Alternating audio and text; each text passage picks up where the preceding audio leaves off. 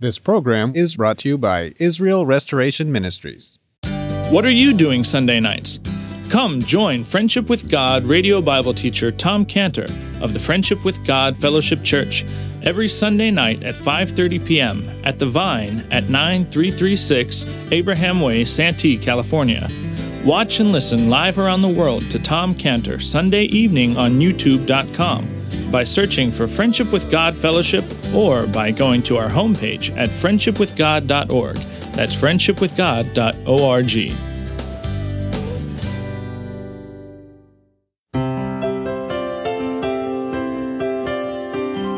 Welcome to Friendship with God with our Bible teacher Tom Cantor.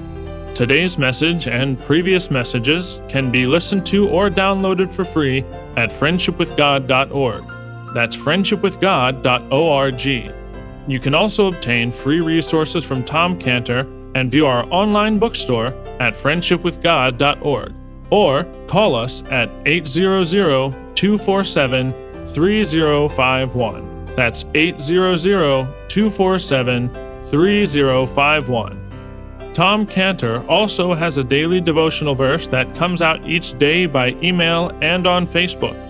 To receive this small daily devotional verse that Tom Cantor puts out, you can sign up at friendshipwithgod.org. That's friendshipwithgod.org. Or find Tom Cantor on Facebook by searching for Tom Cantor and Friendship with God. Now, here's our Bible teacher, Tom Cantor. Second Kings chapter 5, that's going to be what we're going to be looking at as our text here. Second Kings chapter 5 wonderful account here, and um, great to be able to have God speak to us through His Word. Isn't that wonderful? That we not only have a book, but it's the book through which God talks to us. That's marvelous. Let's pray. Father, thank you so much for being a speaking God, a God who speaks to our hearts, Lord, who hears us when we pray and then speaks to us. Thank you, Lord, for your book which is, Lord, more than just another book.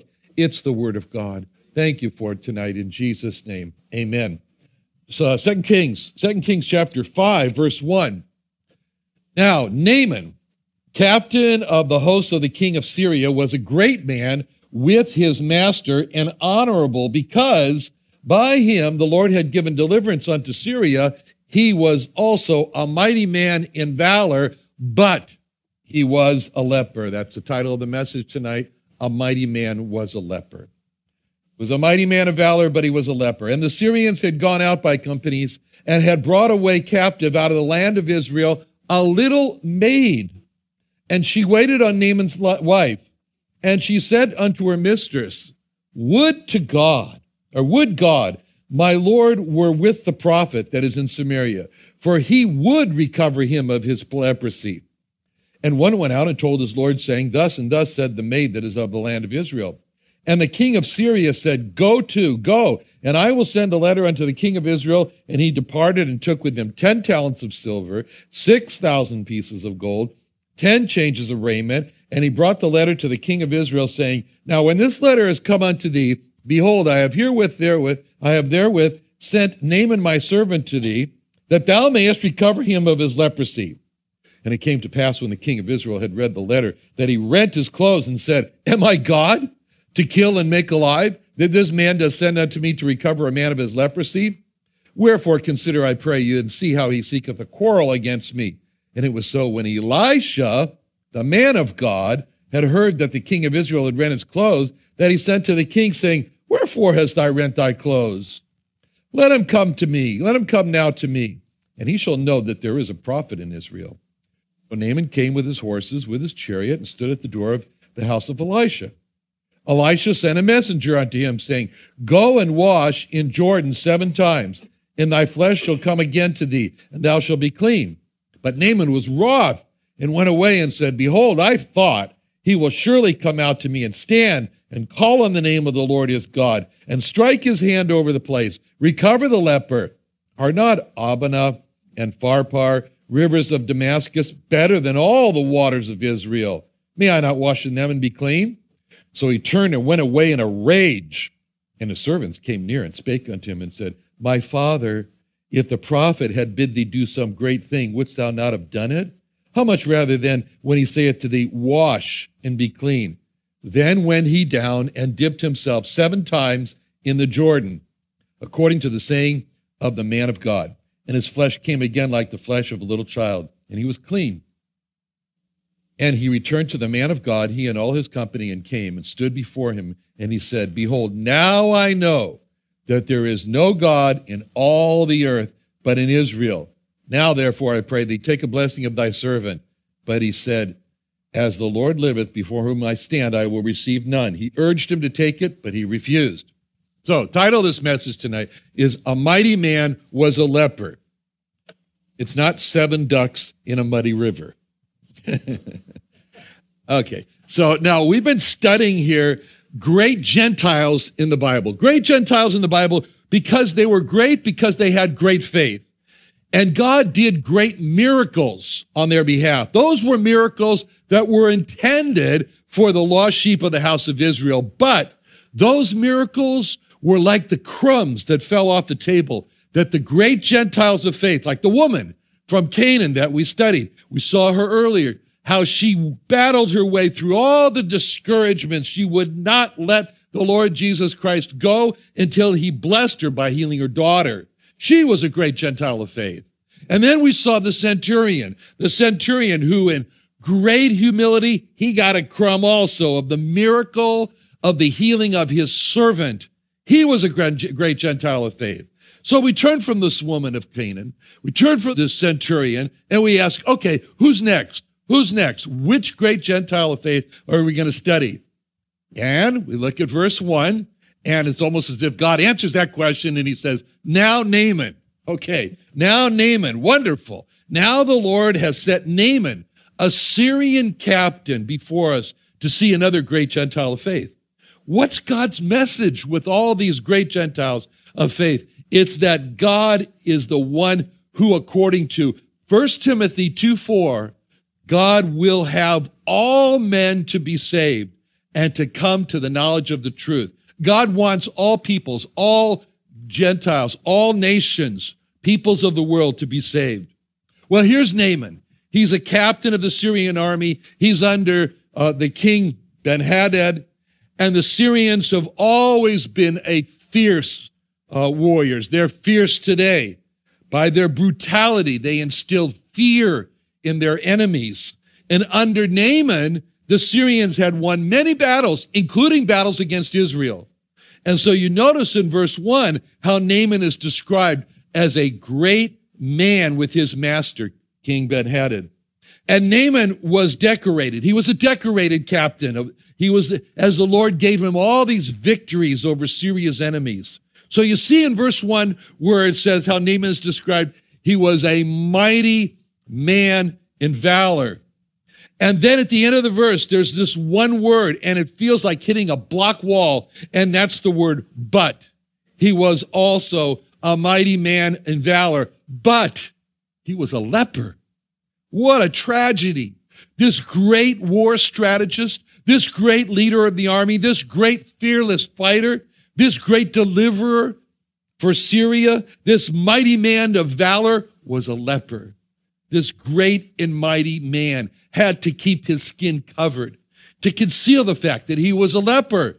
He had a secret, of course, everybody knew, but everybody knew, but, but he kept himself covered. And that was the disease of leprosy that turned his skin a ghostly white and then ate away at his fingers and his toes. He was a great man. He was a mighty man, but his skin was so terrible. He was so highly esteemed in Syria, being so decorated and great and mighty. But his skin was so terrible that you could go to the lowest slave in Syria and you could say to that slave, would you exchange your position with Naaman? All you have to do is just exchange skins. And that slave would say, No way. No. Because it's this word but in verse one.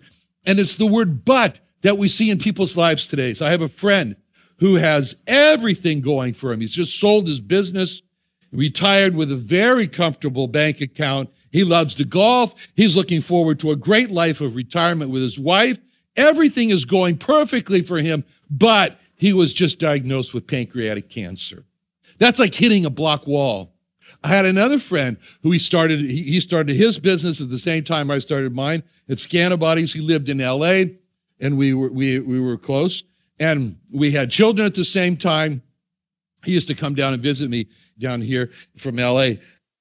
How many of you remember that there were two Anthony restaurants in San Diego, one across the street? You remember that?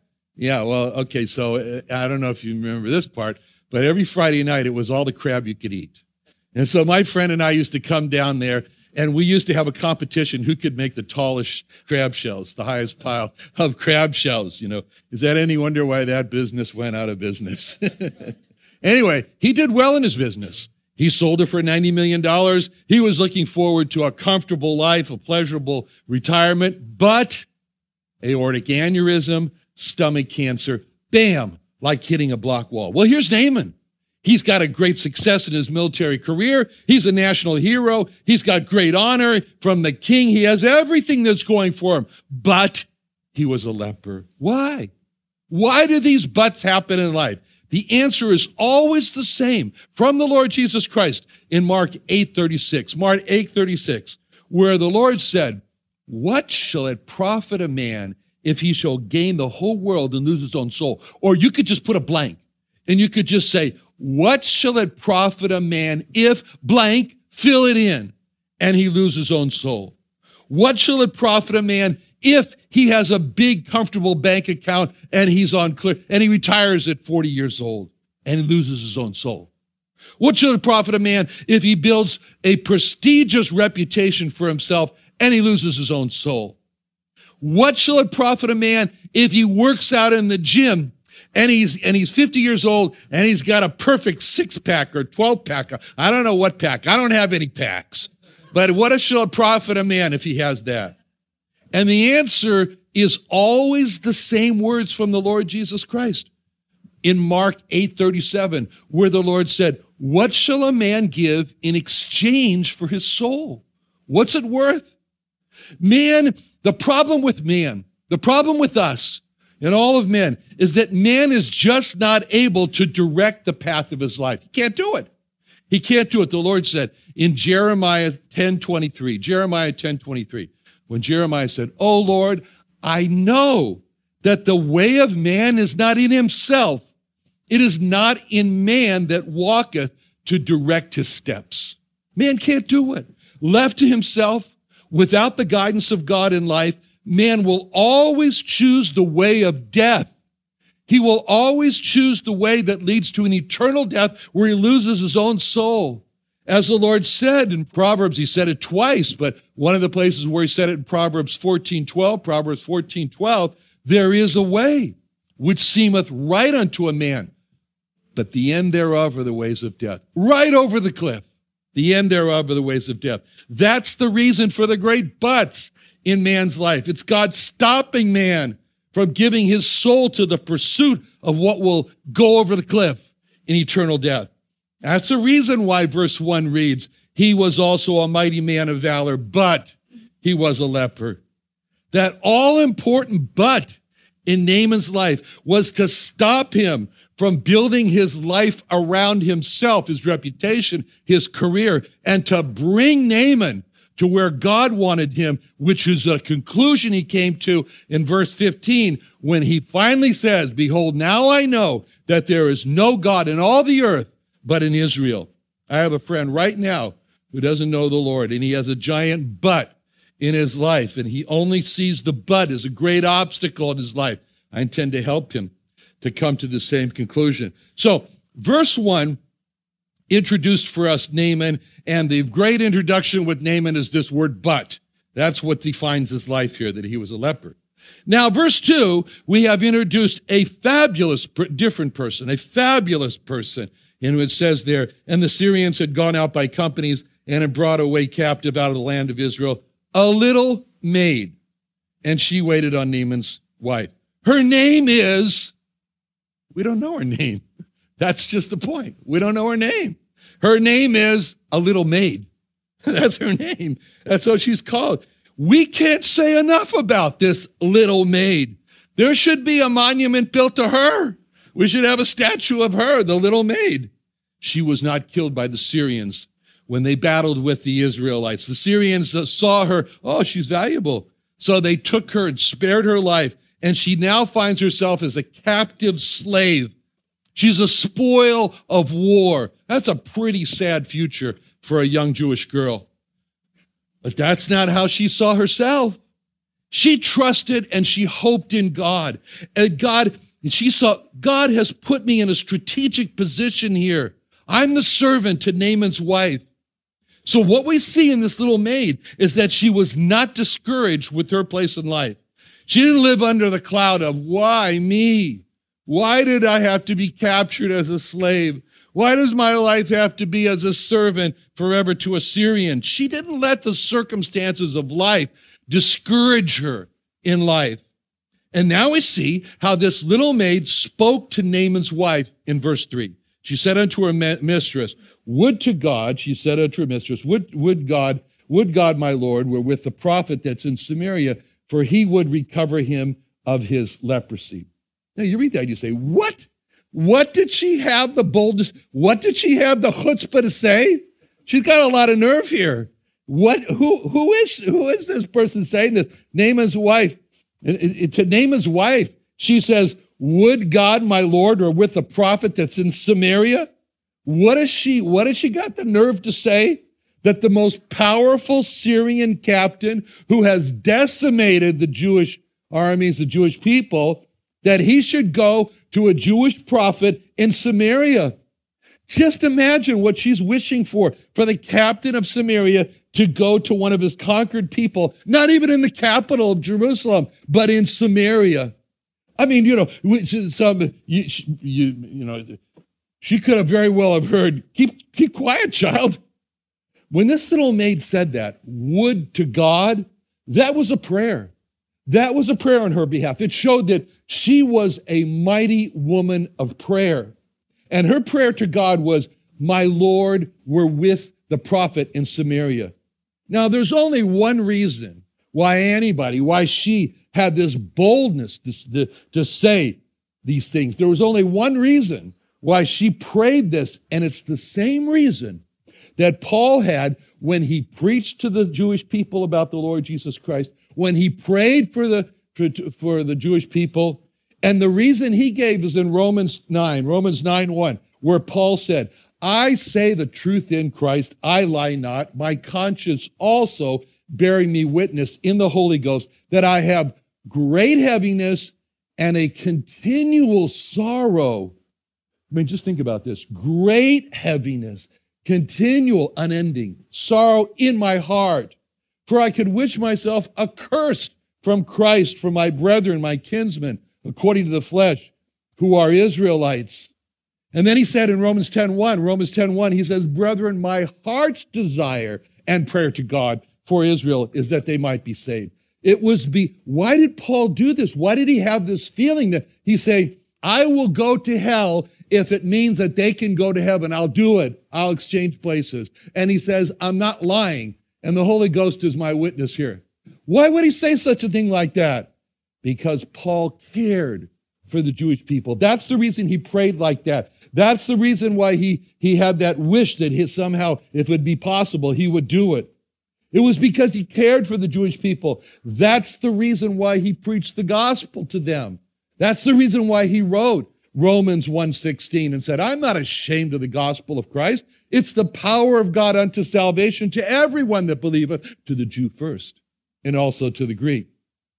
So what we're seeing here is that if we feel that we need to speak more to the lost about the Lord Jesus Christ, if we feel that we're not praying enough for the lost to be saved, you know what our prayer should be? Lord, help me to feel more care for them.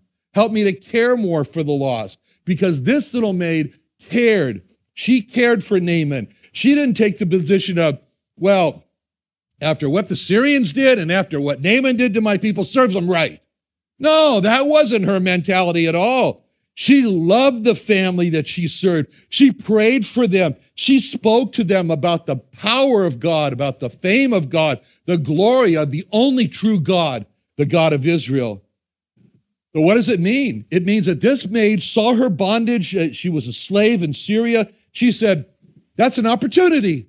That's a wonderful opportunity. She's just like the disciples who had their houses decimated. They ran for their lives.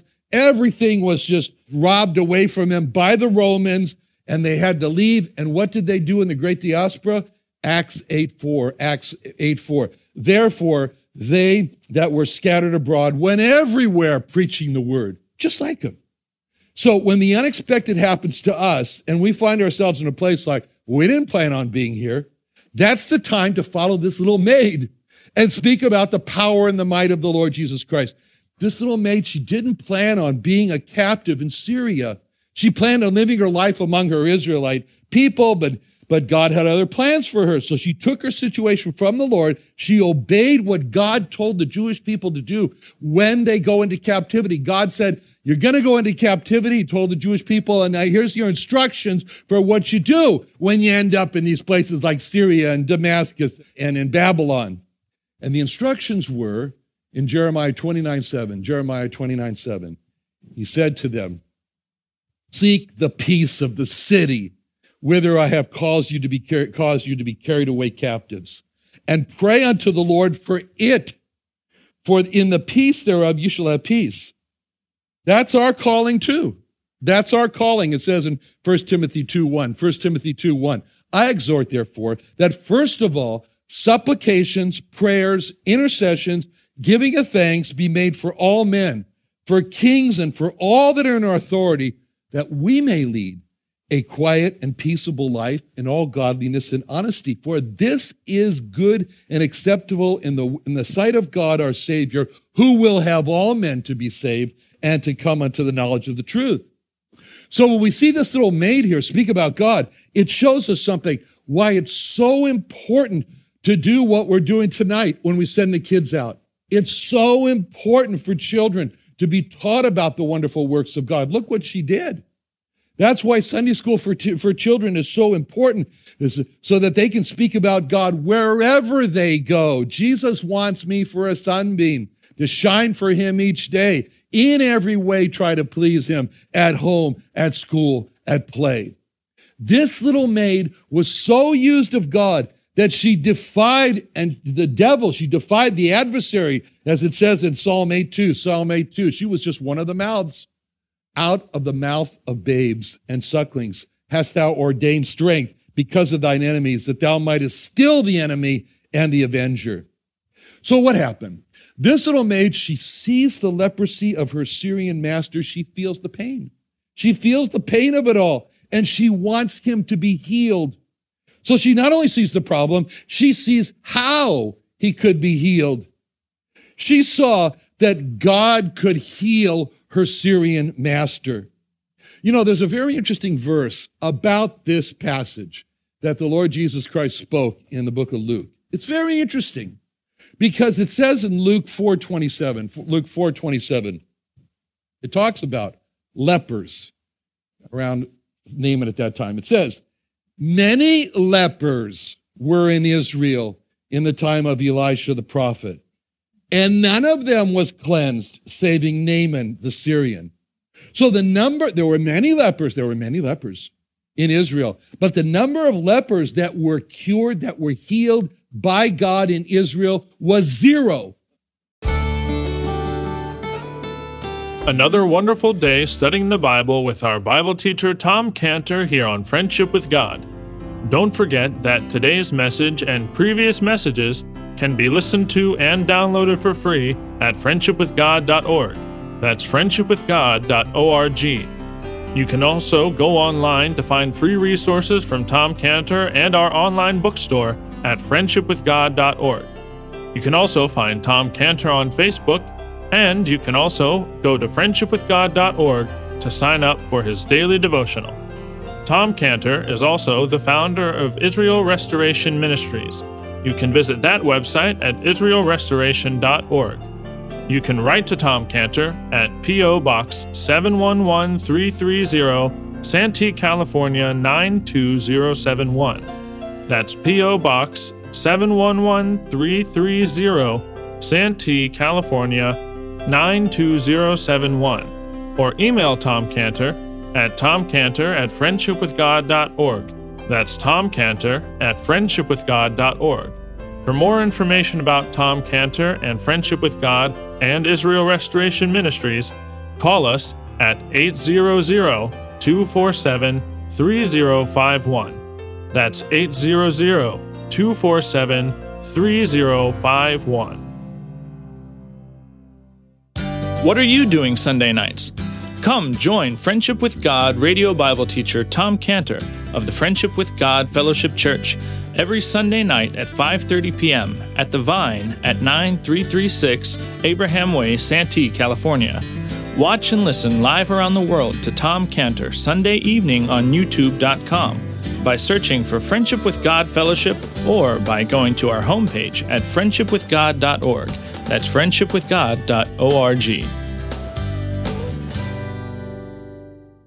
This program was brought to you by Israel Restoration Ministries.